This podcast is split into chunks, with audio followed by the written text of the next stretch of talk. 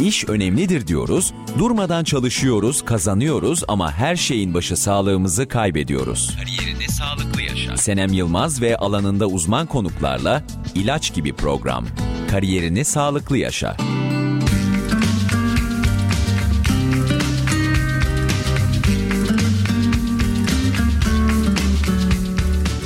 Değerli dinleyicilerimiz yine yeni ve farklı bir konu ve konuğumuzda sizlerle birlikteyiz.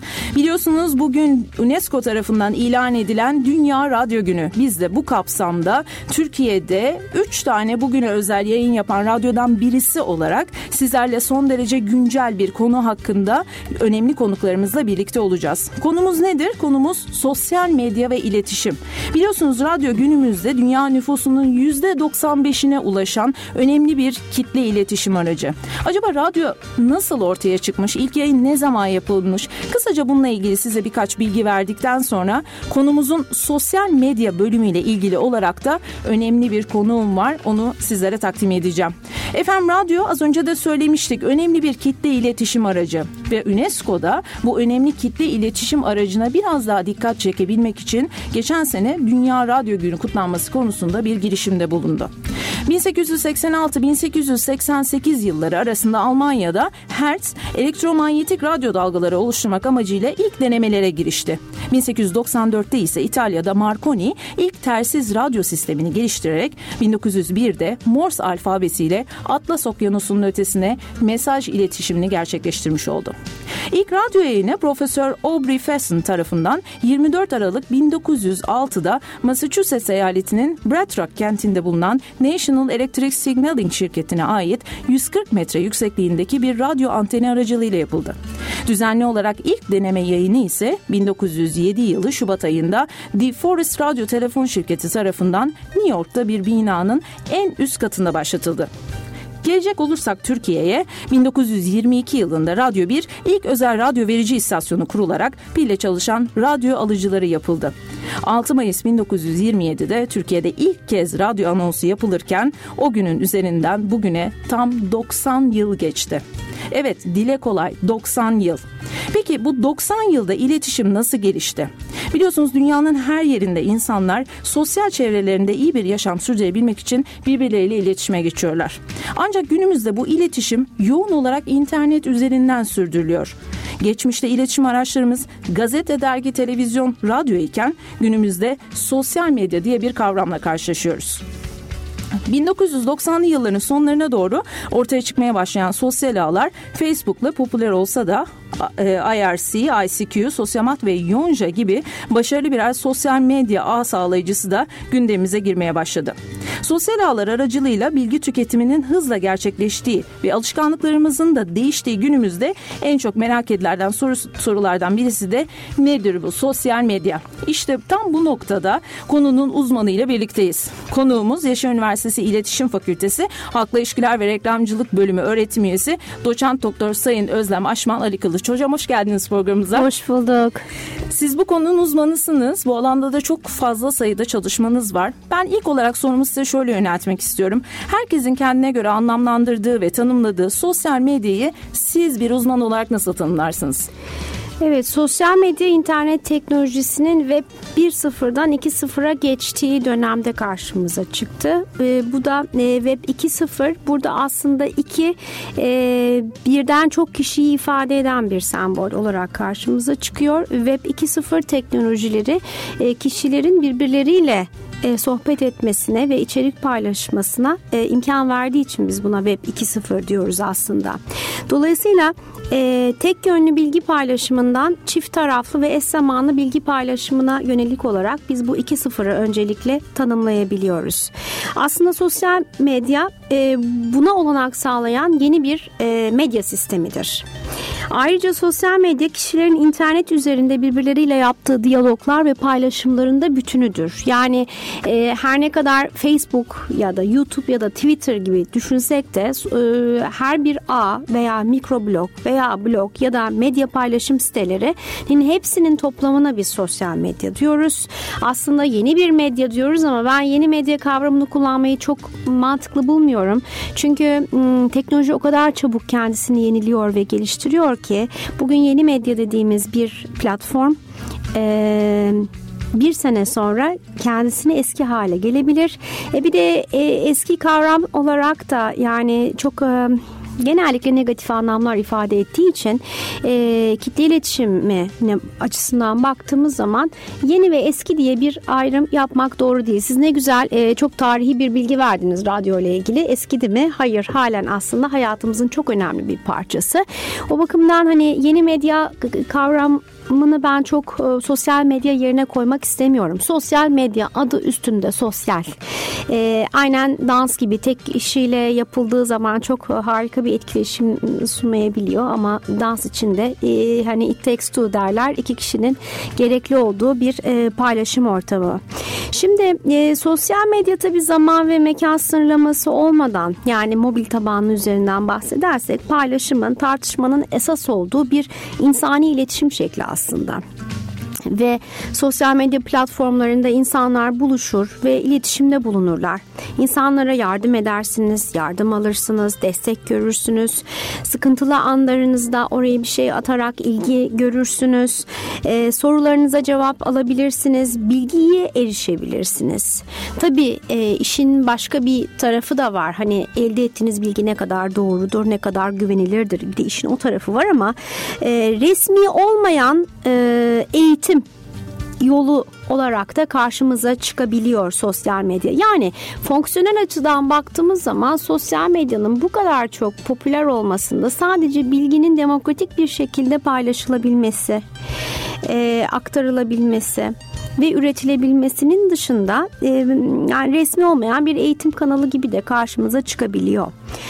E, sosyal medya bir diğer e, geleneksel medyadan farklı olan tarafı da bildiğiniz gibi radyoda dahil e, geleneksel kitle iletişim araçları tek bir kaynaktan çok sayıda kişiye enformasyonu e, ve yayını yapmaktan e, yola çıkarak yani bir başka deyişle iletişim yönü açısından tekten çoğa paradigmasına sahip olan bir e, kitle iletişim aracıyken geleneksel medyada çoktan çoğa e, paradigma da değiştirdi aslında. Yani e, bir kere nasıl diyeyim kontrollü bir kitle iletişim resmi bir e, kaynağın olduğu geleneksel medyadan biz aldık bu kontrolü tüketicinin kullanıcının eline verdik.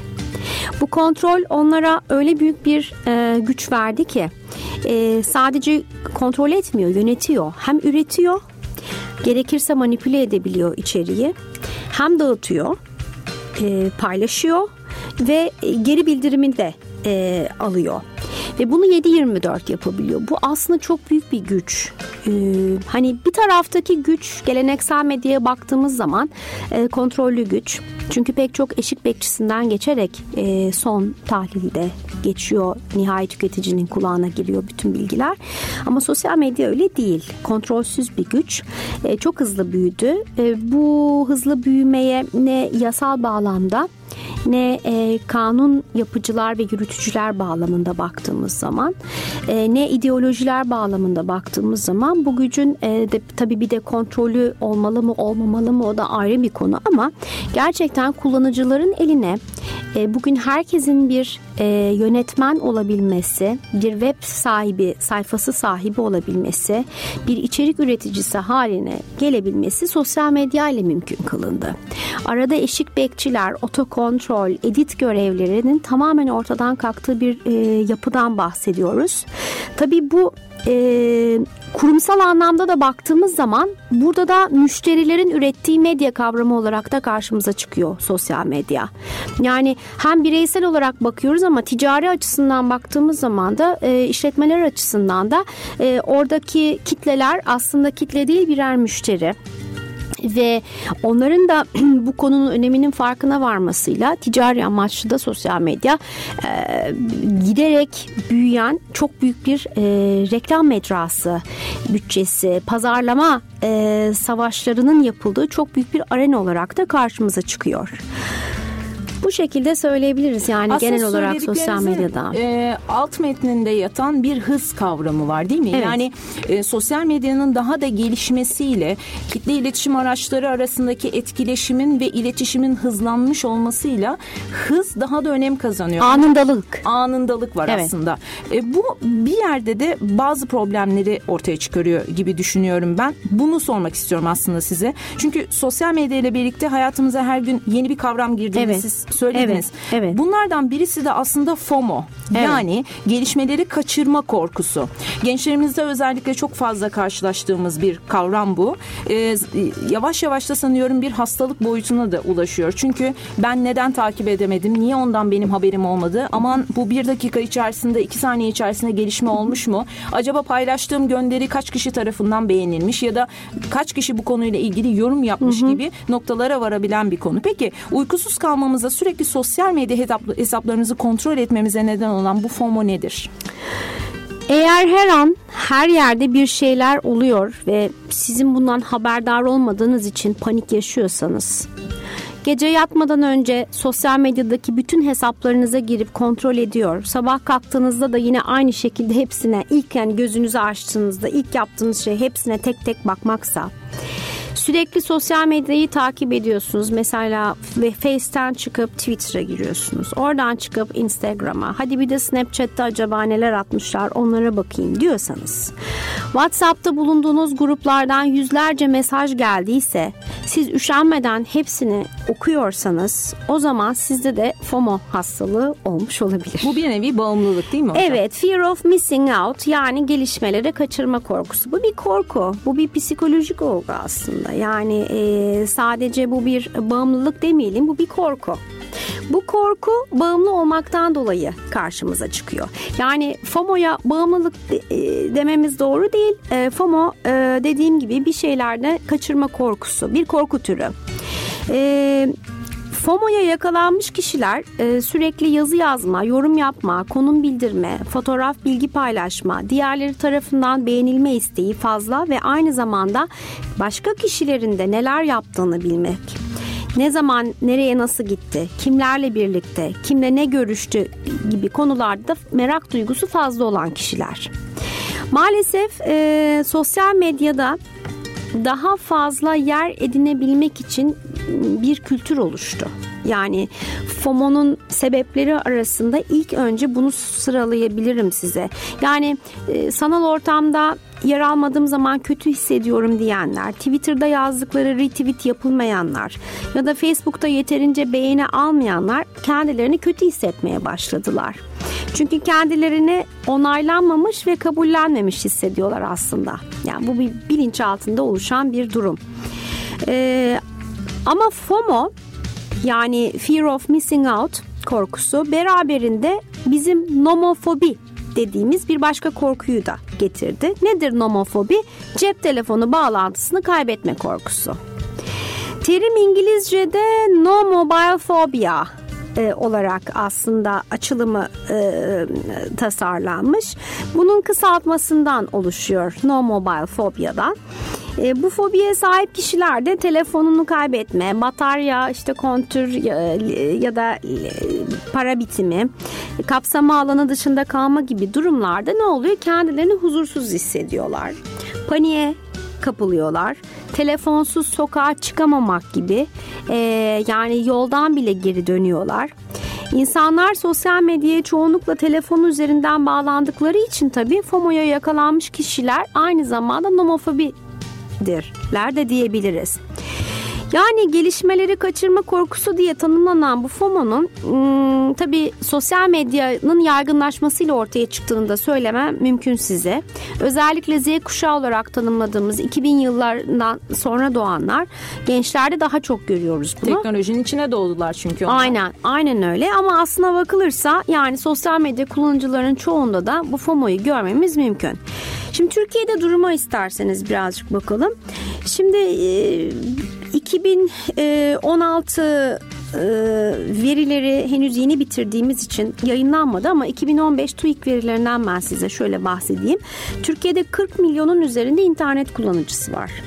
Yani 78 milyon nüfuslu bir e, ülke açısından baktığımız zaman yani bardağın yarısına baktığımız zaman yarısının dolu olduğunu görüyoruz. Yani Türkiye'nin yarısını internet e, sıkı internet kullanıyor.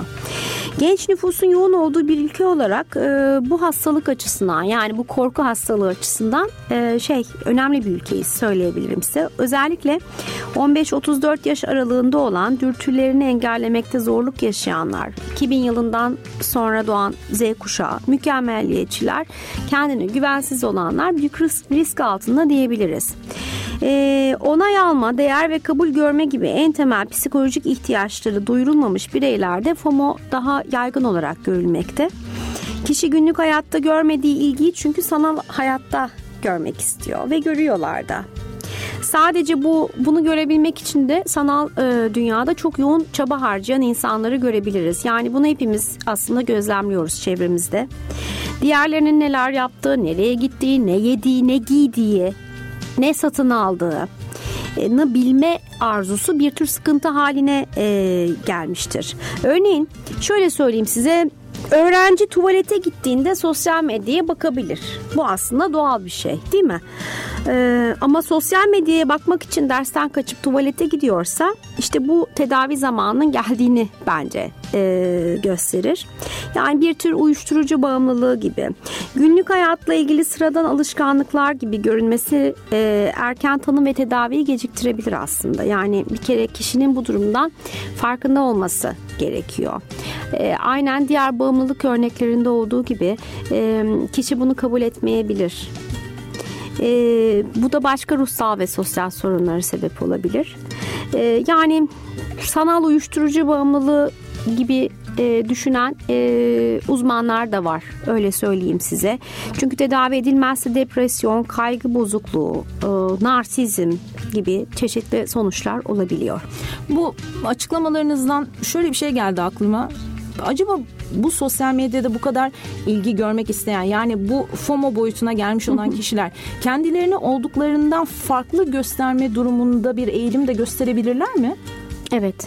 Evet. Çünkü hani bir beğenilme yani evet. şu anki durumuyla ya da trend topik olan konularda Hı-hı. ya da şu an popüler olan alanlarla ilgili kendisinde herhangi bir özellik ya da herhangi bir imkan yoksa Hı-hı. acaba kendisini olduğundan daha farklı göstererek diğer çevreler tarafından da beğeni alın beğeni Hı-hı e, alınma, takip edilme ya da işte e, retweet alma gibi durumları olabiliyor mu acaba? E, tabii şimdi şöyle e, bir kere bir e, hedonizm var yani haz alma e, bir kere beğenilmekten kim hoşlanmaz ki? Yani orada sanal da olsa e, beğenilme arzusu. E, Facebook bu hazı e, artıracak e, çeşitli emojilere ve e, direkt onaylanma onaylandığınızı hissettiren çeşitli aplikasyonlara sahip. E, geri bildirimi kişiler anında verebiliyorlar. Bu da ister istemez kişinin bir önünde sayacının olduğu ne kadar beğenildiğini an ve an size gösteren bir hizmet sunuyor. Bu ister istemez insanda farklı bir motivasyon aracı haline geliyor. Yani kişinin bağımlılığı birazcık da e, an be an ne kadar beğenildiğinin veya beğenisinin yükseldiğini göz, e, gözlemlemesiyle alakalı. Ben e, kendimle dahil çevremdeki herkese baktığım zaman e, herkes en azından aa bu attığım resmi e, kaç kişi beğenmiş diye bakıyor. Hatta kimler beğendi diye de bakıyor. Aa hatta bu kişi niye beğenmemiş diyor. Aa şuna bak diyor hatta yani ben bunu mesela en son e, bir e, kendi akrabamda gördüm e, orta yaşlı bir e, hanım ve e, bir yakınının sünnet düğününün fotoğrafları ile alakalı. O benim kızımın fotoğraflarını beğenmedi. Ben de onun fotoğraflarını beğenmeyeceğim şeklinde. Bir çekişme hali de var ki, değil yani, mi? Yani e, ya zaten e, e, ayna diyorum. Yani gerçekten ayna. Oradaki insanları sadece gözlemleyerek bile pek çok şeyi teşhis edebilirsiniz diye düşünüyorum. Peki biz çok uç noktalardan bahsettik. Yani FOMO'dan gelişmeleri kaçırma korkusundan. Bir de bunun tam tersi var o da JOMO yani evet. bilmemenin mutluluğu. Mutluluğu. yani o kadar detay bilmesem de olur takip etmesem de olur gibi. Ignorance is a bliss diyoruz. Evet. Nedir hocam JOMO? O da e, aslında o da bir Amerikan terimi. Joy of missing out. O da bir şeyleri kaçırmaktan alınan haz, keyif e, diyeyim size. Yani FOMO'nun tersi olarak internetten uzak kaldığınızda olan bir şeyleri kaçırmış olmaktan keyif alanları tanımlıyor aslında. Örneğin e, ben size kendi eşimden örnek vereyim. Eşim çok mutlu bir şekilde Facebook'u kapattı, Twitter'ı kapattı. Sadece LinkedIn var. E, ticari e, amaçla duruyor orada ve ben bundan müthiş haz alıyorum diyor. Yetti artık tamam diyor muhteşem diyor. Hem oradaki sanal arkadaşlıklardan kurtuldum diyor hem de gereksiz vakit alan şeyden bilmeyeyim beni de bilmesinler diyor ve, ve çok mutlu. Mesela eşimi e, Jomo'ya e, harika bir güncel örnek olarak verebilirim size. Bilmemenin mutluluğu. Şimdi bu terimler aslında e, Amerikalı iki tane blogger e, arkadaş e, olan kişiler tarafından e, literatüre e, hizmet e, etsin diye sunulmuş. Bir tanesi Catherine Fake bu FOMO'yu, e, Dash de JOMO'yu sırasıyla bunlar 2011 ve 2012 yıllarında e, literatüre ortaya atılmış. Şimdi Dash e, JOMO'yu bireyin isteyerek herkesin katılım gösterdiği bir etkinliğe gitmeyip evde kalarak dinlenmesi, kitap okuması, televizyon seyretmesi ve o etkinliği kaçırıyor olmasından aldığı haz, keyif olarak tanımlamış. Sosyal medya açısından biz bunu tabii ki çeviriyoruz. Yani e, Dash Jomo'yu sadece sosyal medya için söylememiş. Yani oraya bakmayıp evde bunun yerine alternatif çözümler üretmekten dolayı aldığın hazdan kastediyor aslında. Biz bunu sosyal medya açısından bağladığımız zaman e, sosyal e, medyadaki, internetteki e-maillerden uzaklaşıp işte o anda yaşamıyor olmanın verdiği keyif. Ve bireyin kendi özüyle ilişkisini e, geliştirmesinden elde ettiği mutluluk olarak tanımlayabiliriz. Ama şunu da unutmayalım ki aslında hemen herkes şu an kime sorsak burada birbirimize de sorsak JOMO'yu yaşamak isterse isterken aslında FOMO'da tutuklu kalıyoruz. Yani bunu söyleyebilirim size. E, FOMO'yu bizimle tanıştıran Catherine Fake'in dediği gibi dikkatimiz, merakımız kullandığımız sosyal ağların para birimi haline gelmiş durumda. Dikkatimizi çekmek için her türlü hareketi bize haber vermeyi kendiyle görev edinmiş durumdalar. Bu, bu da bizim FOMO'suz yaşamamız işlerine gelmiyor demiş. Bana sorarsanız sürekli içerik pompalayan haber siteleri de artık FOMO'yu tetikleyen sebeplerden bir tanesi. Yani onların RSS'leriyle sürekli içerikleri bize paylaşıp atmaları, son dakika haberleri, şu oldu bu oldu gibi ee, şey yani hatta Twitter'da da sürekli paylaşım yapıp başkalarının dikkatini çekmeye çalışan bizler bile bu halkaya dahiliz aslında. Yani kimse yaptıklarını ve paylaştıklarını kaçırsın istemiyor. E, bu durumu aşmak için biraz daha çevremizdeki insanlara ve doğaya dönmemiz gerekir aslında.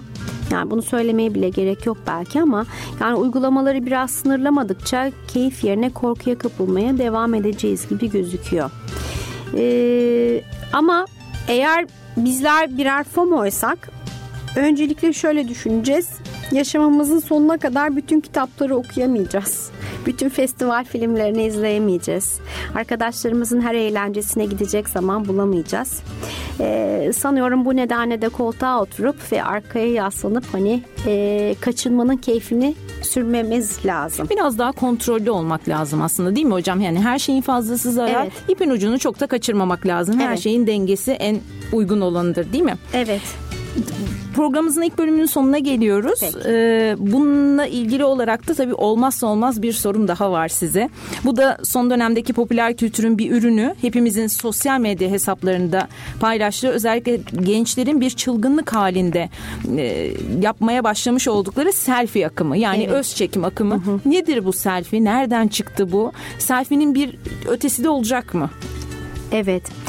Kuşkusuz selfiler e, sosyal etkileşimi, beden dilini, mahremiyeti, ironiyi, boş zamana dair birçok şeyi, toplum içinde nasıl davranılması gerektiğini, üreticinin, tüketicinin kim olduğunu tam anlamıyla değiştirdi. Görsel iletişim şekli midir? Sözsüz iletişim şekli midir? Bireyin kendisini dış dünyaya temsil etme şekli midir? Yoksa hedonik bir tüketim aracı gibi bir şey midir? e, diye düşünürken aslında bunların hepsinden birer tutamın selfie'yi oluşturduğunu söyleyebiliriz. E, Türkiye'de selfie 2007'den sonra aslında tartışılır hale geldi. E, çünkü e, o dönemde selfie'nin bu hale gelmesinin sebebi tabii ki mobil telefonlar e, ve bu telefonların komplike bir halde e, bütün işe yarıyor hale gelmesi.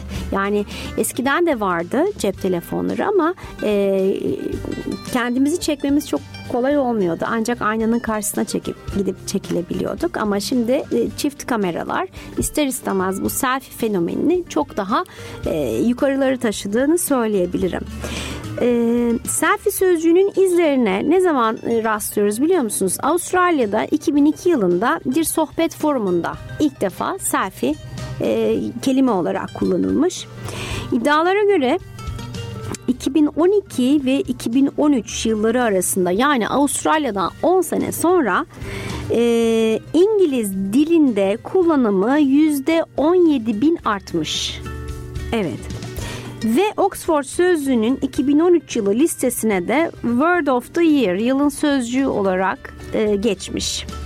19 Kasım 2013'te Oxford İngilizce Sözlüğü yılın sözcüğünü kamuoyuna duyurarak hemen akabinde selfie'yi de şu şekilde tanımlamış. Demiş ki Selfie bir kişinin kendi kendisini çektiği fotoğraf, özellikle bir akıllı telefonla veya web kamerasıyla çekip herhangi bir sosyal medya ortamına yüklediği fotoğraf diye de tanımlamış Oxford Sözlüğü.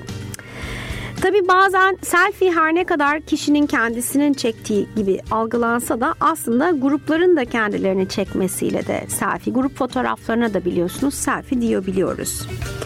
Şimdi bu sosyal medyada sıradan insanların üretip paylaştığı öz çekimler birdenbire uluslararası platformlara hatta siyasi platformlara da eğlence platformlarına da girdi. Örneğin 2013'te Nelson Mandela'nın e, cenaze töreninde Amerikan Başkanı Barack Obama'nın Danimarka Başkanı ve İngiltere Başbakanları ile üçlü selfie çektiğiyle e, belki hatırlarsınız e, tekrar gündeme geldi. Ve öyle bir e, fenomenleşti ki yani üç tane siyasi liderin e, selfie çekmeleri herkesin de çok hoşuna gitti. Fotoğraf e, üzerinden bir yıl bile geçmeden 2014 yılında Mart ayında Oscar törenlerinde Amerika'da e, gecenin sunucusu komedyen Ellen DeGeneres'in hatırlayacaksınızdır. Seyircilerin arasına girerek son derece doğal tasarlanmış bir selfie denemesi oldu. Ve e, selfie için bir de yanına dünyanın en ünlü oyuncularını aldı biliyorsunuz. Uzun bir süre bu da bir grup selfiesiydi. Ee, çok uzun bir süre konuşuldu. Hatta şöyle söyleyeyim size notlarıma bakayım. DeGeneres'in Twitter hesabından paylaştığı fotoğraf sadece 45 dakika içinde 750 bin kere paylaşılarak toplamda 2 milyondan fazla retweet almış. Bu rekor e, Oscar'la ilgili tweetler açısından. Tabii şöyle söyleyeyim her ne kadar Oscar gecesi çekilen fotoğraftaki başrol aslında fotoğraftan e, çok dikkatli bakanlar anladılar. O pazara sunulan yeni model Samsung cep telefonuydu ve onun e, bir nevi tanıtımıydı tabii Samsung'un yeni modeli için hazırlanmış bir PR çalışmasıydı o ve e, bu kampanya için hani e, belki de milyonlarca dolar harcadı. Yani Ellen DeGeneres'in eline o Samsung'u vererek çünkü Ellen DeGeneres onu e, o fotoğrafı iPhone'uyla paylaştı Twitter'da. Yani iPhone üzerinden paylaştı. E, lakin e, Samsung büyük bir pazarlama e, faaliyeti yapmıştı aslında. E, ancak e, medyada yer alması verdiği e, milyonlarca doları herhalde kat kat üstündedir diye e, söyleyebilirim.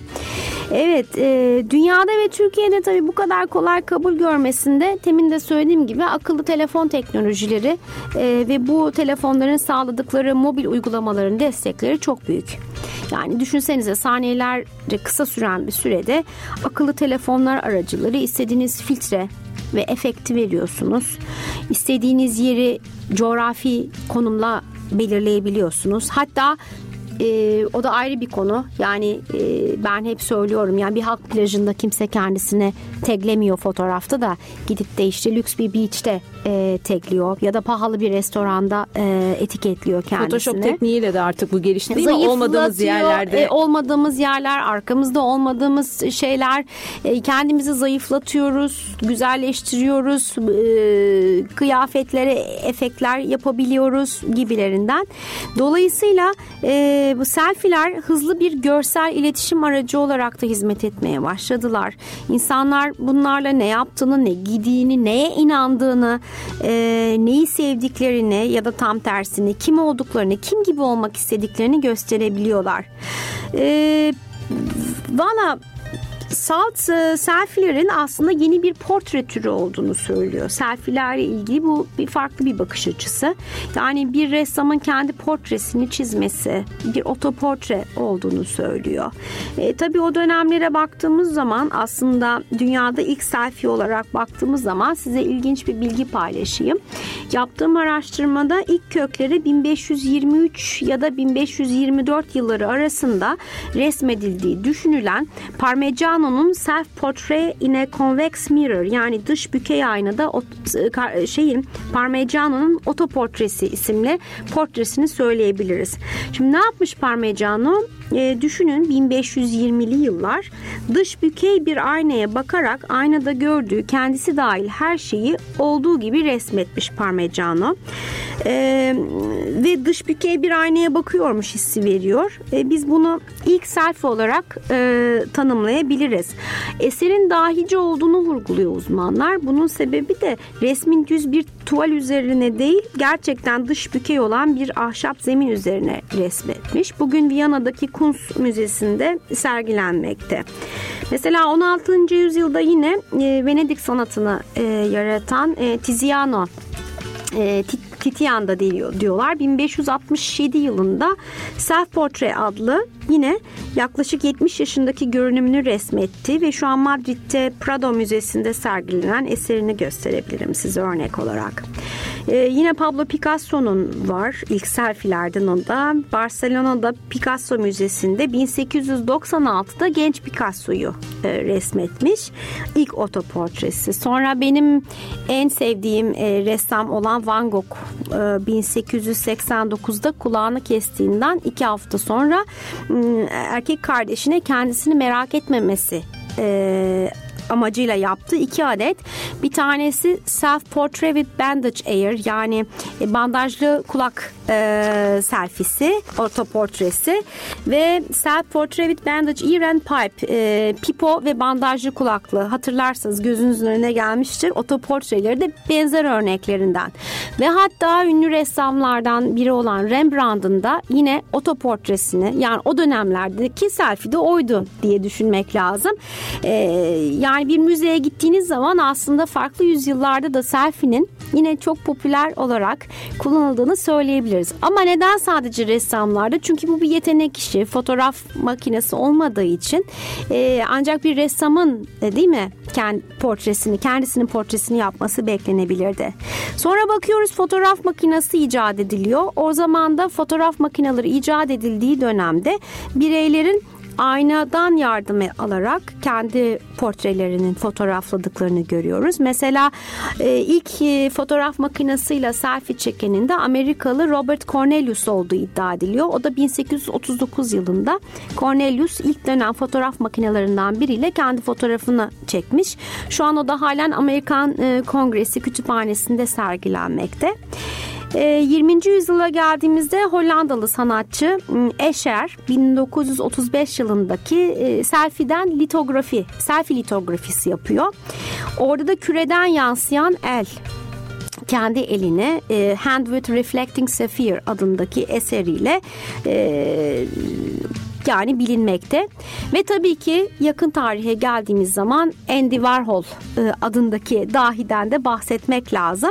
Çünkü e, bu tarihsel dizine Warhol'u katmamak e, mümkün değil. Mümkün değil.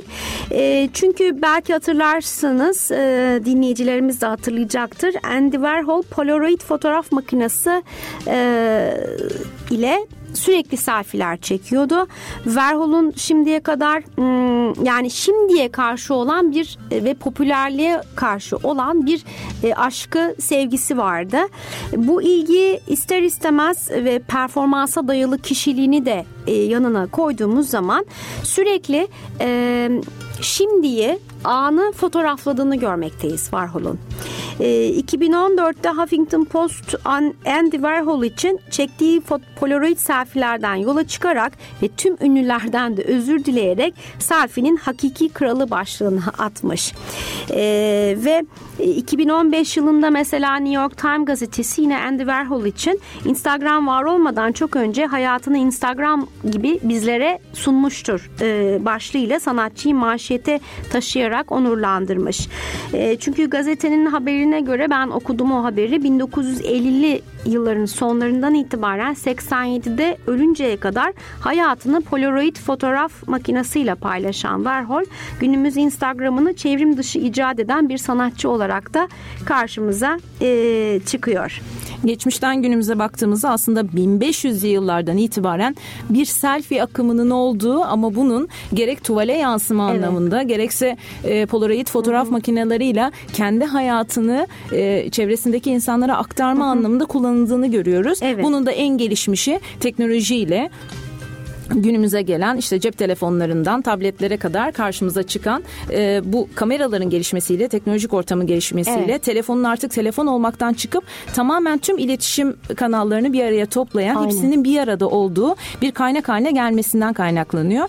Bugün iletişimin çok önemli bir kısmından bahsettik sosyal medyadan. Bu konuda da alanında uzman Yaşar Üniversitesi İletişim Fakültesi Halkla İlişkiler ve Reklamcılık Bölümü öğretim üyesi doçent doktor Sayın Özlem Aşman Ali Kılıç bizimle birlikteydi.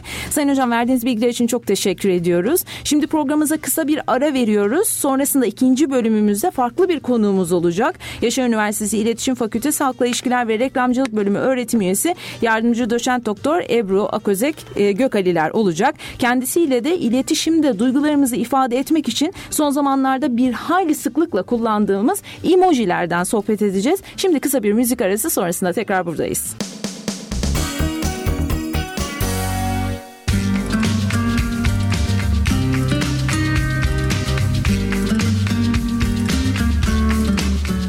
Değerli dinleyicilerimiz, kariyer gelişiminde sağlıklı olmanın, sağlığımızı korumanın ve bunun bir yaşam biçimi haline gelmesinin öneminden yola çıkarak sizler için hazırlamış olduğumuz programımız Kariyerini Sağlıklı Yaşanın bugünkü konusu sosyal medya ve iletişimdi. Biliyorsunuz programımızın ilk bölümünde sosyal medyadan bahsettik. FOMO, JOMO ve özellikle selfie akımına değindik. Bununla ilgili olarak da konuğumuz Yaşar Üniversitesi İletişim Fakültesi Halkla İlişkiler ve Reklamcılık Bölümü öğretim üyesi Doktor Sayın Özlem Ali Kılıç'tı. Şimdi programımızda iletişimin bir farklı alanına değineceğiz. Duygularımızı ifade etmekte kullandığımız emojiler şu anki konuğumuz. Bununla ilgili olarak da alanında uzman bir konuğumu ağırlıyorum bugün. Yaşar Üniversitesi İletişim Fakültesi Halkla İlişkiler ve Reklamcılık Bölümü öğretim üyesi yardımcı doçent doktor Sayın Ebru Gökaliler. Hocam hoş geldiniz programımıza. Merhaba, hoş bulduk. Davet ettiğiniz için ben teşekkür ederim. Rica ediyoruz hocam. Biz davetimizi kabul ettiğiniz için teşekkür ediyoruz. Bugün aslında sizle emojileri konuşacağız ama hem emojilerin iletişim iletişimde yani duygu durum ifadesi anlamındaki boyutunu konuşacağız. Hem de bunun artık bir ticarete dönmüş boyutu var değil mi? Özellikle firmalar, evet. işletmeler bunu kullanıyorlar. Bir de bu noktaya değineceğiz ama özellikle iletişim teknolojilerinde yaşanan gelişmelerle, akıllı telefonların hayatımıza girmesiyle kişiler arası iletişimde de değişiklikler meydana geldi. Bunu son zamanlarda sıklıkla gözlemliyoruz. Ufacık bir ekranın arkasına iletişim kurduğumuz kişilere duygularımızı ifade etmekte zorlandığımız zaman bu emojiler yardımımıza koşuyor değil mi anında? Onları değer değerlendirip Kesinlikle. kullanabiliyoruz. Bununla ilgili de artık duygularımızı ifade etmekte bir zorluk çekmemeye başladık. Emojiler hemen yardımımıza koşuverdi. Peki günlük hayatımızın olmazsa olması haline gelen emojiler nedir ve nasıl hayatımıza girdiler? Aslında güzel bir giriş oldu. Hayatımıza duygularımızı ifade etme aracı olarak girdiler. Eskiden kalem vardı, kağıt vardı, mektuplar vardı. Daha böyle bir duygusal ve birebir ilişkiler vardı. Artık telefonlar var. Bilgi iletişim teknolojileri sayesinde akıllı telefonlar var, internet var. E, mektuplar kalktı, e-postalar geldi. O yüzden de duygularımızı ifade ederken, kelimeleri söylerken bile bir şeyler eksik kalıyor. O yüzden de biraz daha emojiler duygularımızı ifade etme aracı olarak geldi. Hatta ilk emojiler emotikon diye bir kavram kavramla ortaya çıktı. 1970'li yılların sonunda 80'li yılların başında bir e-posta atılırken e, bir e, Mackenzie diye bir kişi dedi ki ben bu e-postayı çok kuru bir ifade buldum. Bu kadar kuru ifade benim duygularımı anlatamadı. O yüzden de ben e, iki nokta üst üste ve gülen suratta koyayım ki en azından bu duyguyu vereyim. Yani ben çok mutlu oldum teşekkür ederim yeterli değil. Aynı zamanda yüzüm de gülüyor. Çünkü birebir iletişim biraz daha azalmaya başlamıştı. Oradan gelişmeye başladı. Hieroglifin dijital haline haline geldi. Sonra 1990'lı yılların sonuna doğru Japonya'da ortaya çıktı bu. Dediler ki sadece iki nokta üst üste gülen surat olmaz. Biz bunu birazcık daha görüntüler boyutuna taşıyalım. Bu zamanda görüntüler boyutuna geldi. Yani şu anda bizim kullandığımız haline geldi emojiler.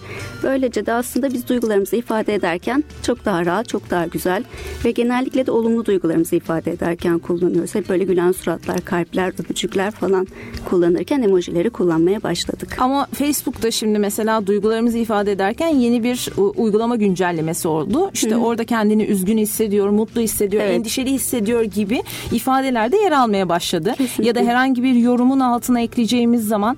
E, farklı emojiler de kullanabiliyoruz değil Kesinlikle. mi? Kesinlikle. Emojiler çok fazla. Aslında kategorilere ayrılıyor emojiler. E, yemek grubu var, içecek grubu var, doğa grubu var. E, duygularımızı farklı farklı ifade ediyoruz. İşte bir e, hayvanları koruma derneği ile ilgili böyle bir şey yaptığımız zaman böyle sıcak o hayvan görüntülerinin olduğu emojiyi kullanmak bizim hoşumuza gidiyor. Sadece bunu ifade etmemiz yetmiyor. Aynı zamanda biz onları seviyoruz demek için kullanıyoruz. Ya da gerçekten çok böyle genelde olumlu kullanılıyor tabii ama mutsuz olduğumuzda karşı tarafa mutsuzuz diyemiyoruz bazen. Üzgün surat kullanıyoruz ya da sinirli olduğumuz zaman insanlar genellikle sinirli olduklarını söylemeyi çok sevmezler. O zaman da hemen böyle kaşları çatmış birazcık o şeytan görüntüsü olan o emojiyi kullanıyoruz ki böylece de aslında bir duygumuzu kesin ifade etmek istiyoruz.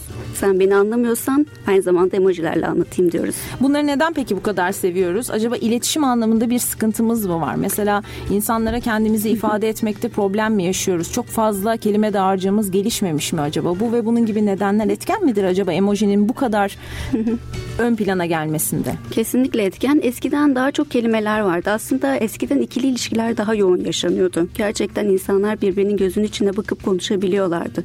Şu anda özellikle gençler birbirinin gözünün içine bakıp konuşmak bile onları rahatsız ediyor. Kelime dağarcıklarımız çok azaldı. Hep böyle e, e, gibi böyle çok da anlamlı olmayan sesler çıkartmaya başladık. O yüzden de emojiler bir hayat kurtarıcı olmaya başladı.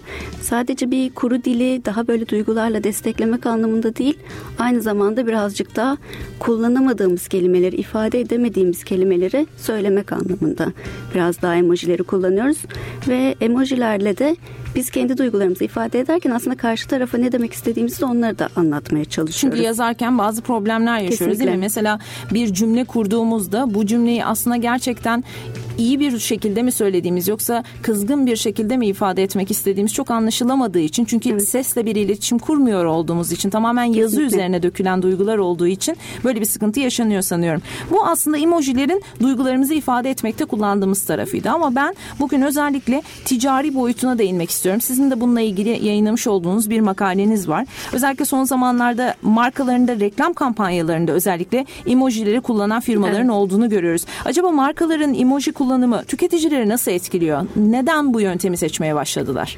Artık tüketiciler kendileri duygularını ifade etmek için bile emoji kullanıyorken özellikle yapılan kampanyalarda uluslararası kampanyalar özelinde başladı bunlar aslında. Amerika'daki bir insanın da duygusu gülümseyerek oluyor. Türkiye'deki bir insanın da duygusu gülümseyerek oluyor. Böylece de dijitalleşen dünyada aslında duygular ortak duygular. Ama daha öncesinde söylenen sözler, çeviri hataları, anlam karmaşaları gibi sebeplerle çok da böyle böyle bazen karmaşıklık oluyordu. O zaman uluslararası markalar özellikle bunu tercih etmeye başladılar. Bir de dijital bir dönüşüm var. Bu dönüşümden sonra aslında özellikle hedef kitle gençlerse emojiler çok tercih edilmeye başladı.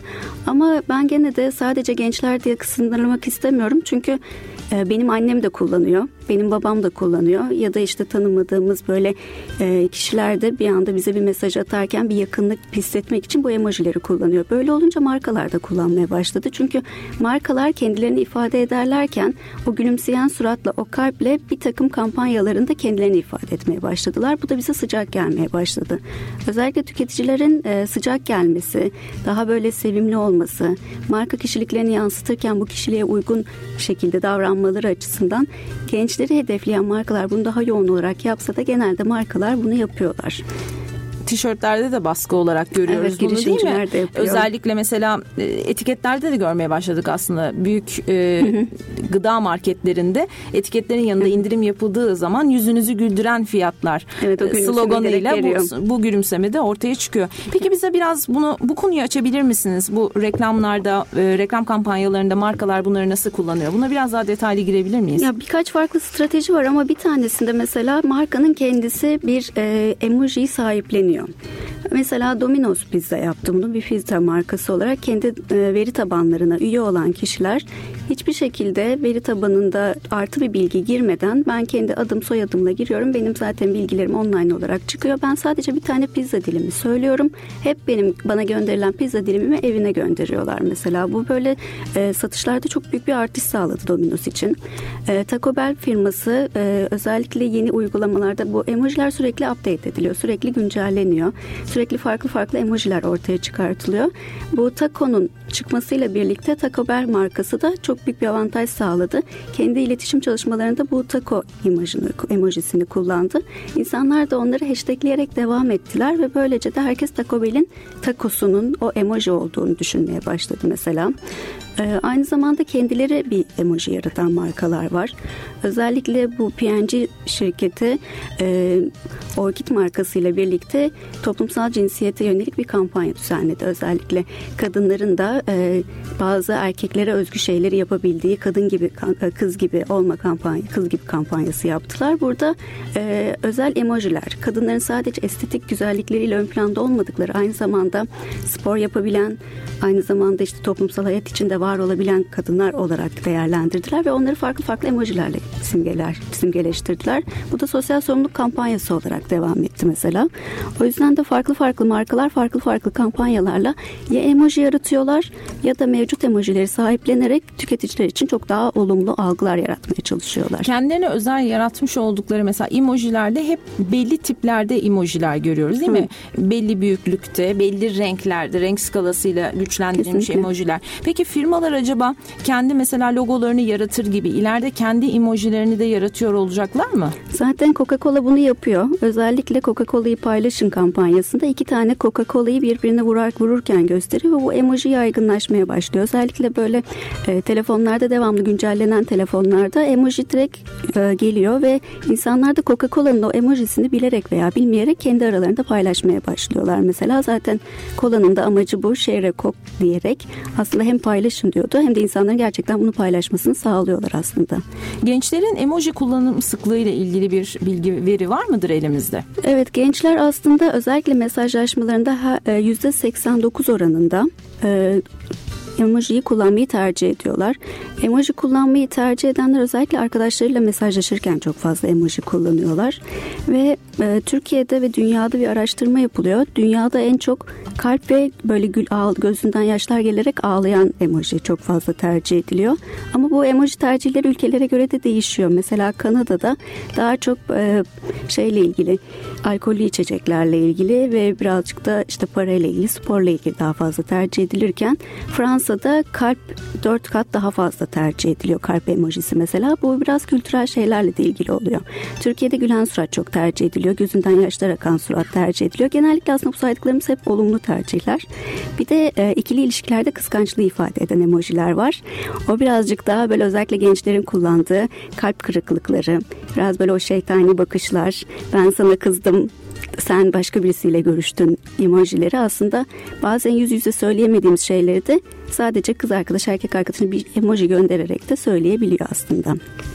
Ne kadar güzel internet sayfasında olsun, reklam kampanyalarında olsun, kişilerin kendilerini ifade etme anlamında kullandıkları emojiler olsun. Aslında hayatımıza bir anlamda da renk katmış oldu. Kesinlikle. Hani sizin söylemiş olduğunuz gibi tabii ki kültürel etkiler vardır. Farklı emojilerin seçilmesinde ve kullanım sıklığının oluşmasında ama belki de en iyi şekilde ifade eden anlamında kendi duygusuna en yakın hissettiği emojiler. Evet. İşte gözünden yaşlar akarak o gülen emojiyi hepimiz kullanıyoruz yoğunlukla. Diğerleri sanki daha azmış. İçimizdeki duyguyu ya da aktarmak istediğimiz duyguyu daha iyi gösteremeyecekmiş gibi hissettiğimiz için belki evet. de en üst seviyesini kullanıyoruzdur değil mi? Aslında şöyle bir şey var. Mesela kampanyalardan bahsetmiştik. Onur Airlines e, bir kampanya düzenledi. Geçen sene 2016 yılında. Hatta Felis 2016 ödüllerinde de birinci olduğu kampanya emojilerden gitti. 14 e, Şubat'ta işte yalnız insanlara seslenerek hani sevginiz yoksa da üzülmeyin işte bir gibi bir şey söylemeye çalıştı ve en yalnız emoji yani en az tercih edilen emojinin bir bavul olduğu ortaya çıktı.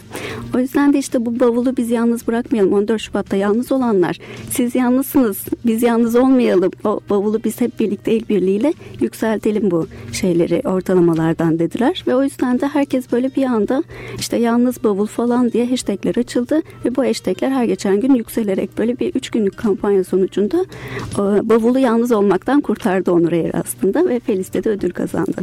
Her sene Yaşar Üniversitesi İletişim Fakültesi Halkla İlişkiler ve Reklamcılık Bölümü öğrencileri e, çeşitli alanlarda katıldıkları yarışmalarda Türkiye çapında ödüllerle evet. geri dönüyorlar. Bu da bizi çok gururlandırıyor. Siz de onları yetiştiren öğretim üyelerimizden bir tanesisiniz. Özellikle bu reklam kampanyalarının geliştirilmesinde, metin yazarlığında, emojilerde bu kadar yoğun bir halde kullanılırken yaratıcı olacak olan gençlere, bu alanda çalışmak isteyenlere siz neler tavsiye ediyorsunuz?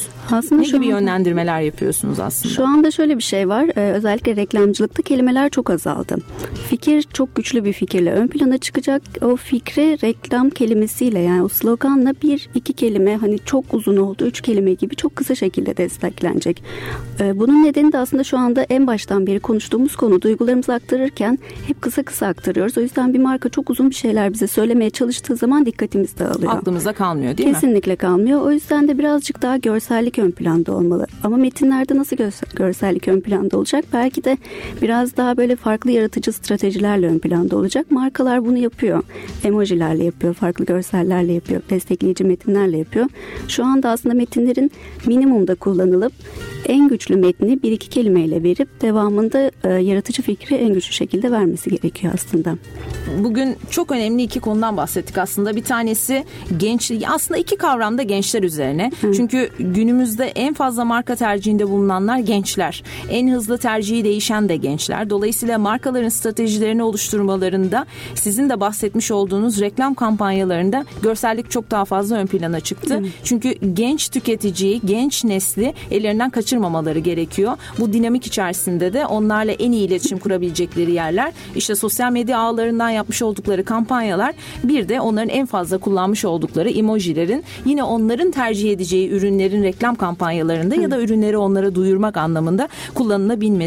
Verdiğiniz bilgiler için çok teşekkür ediyoruz. Ben teşekkür Bugün ederim. Bugün İletişim Fakültesi'nin iki önemli öğretim üyesiyle çok önemli iki konuyu konuştuk. Sosyal medya üzerinde durduk ve hayatımızın olmazsa olmazı her yazışmamıza mutlaka sanki sonuna koymazsak bir eksiklik varmış, yanlış bir şey, eksik bir şey göndermişiz gibi hissettiğimiz emojilerle ilgili konuştuk. Verdiğiniz bilgiler için çok teşekkür ben ediyorum. Ben teşekkür ederim. Ee, konuğumuz İletişim Fakültesi Halkla İlişkiler ve Reklamcılık Bölümü öğretim üyesi yardımcı doçent doktor Ebru Gökaliller'de. Önümüzdeki haftalarda yine farklı konu ve konuklarımızla Kariyerini Sağlıklı Yaşa programında sizlerle birlikte olmaya devam edeceğiz. UNESCO tarafından önerilen Dünya Radyo Günü kapsamında yapmış olduğumuz sosyal medya ve iletişim programımız burada sona eriyor. Yapım ve yayında emeği geçen tüm arkadaşlarım adına kariyerinizi sağlıklı yaşamanızı diliyorum efendim. İyi haftalar.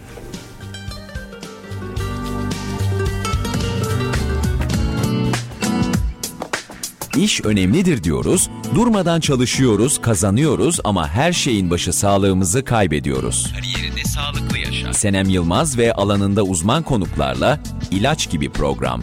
Kariyerini sağlıklı yaşa.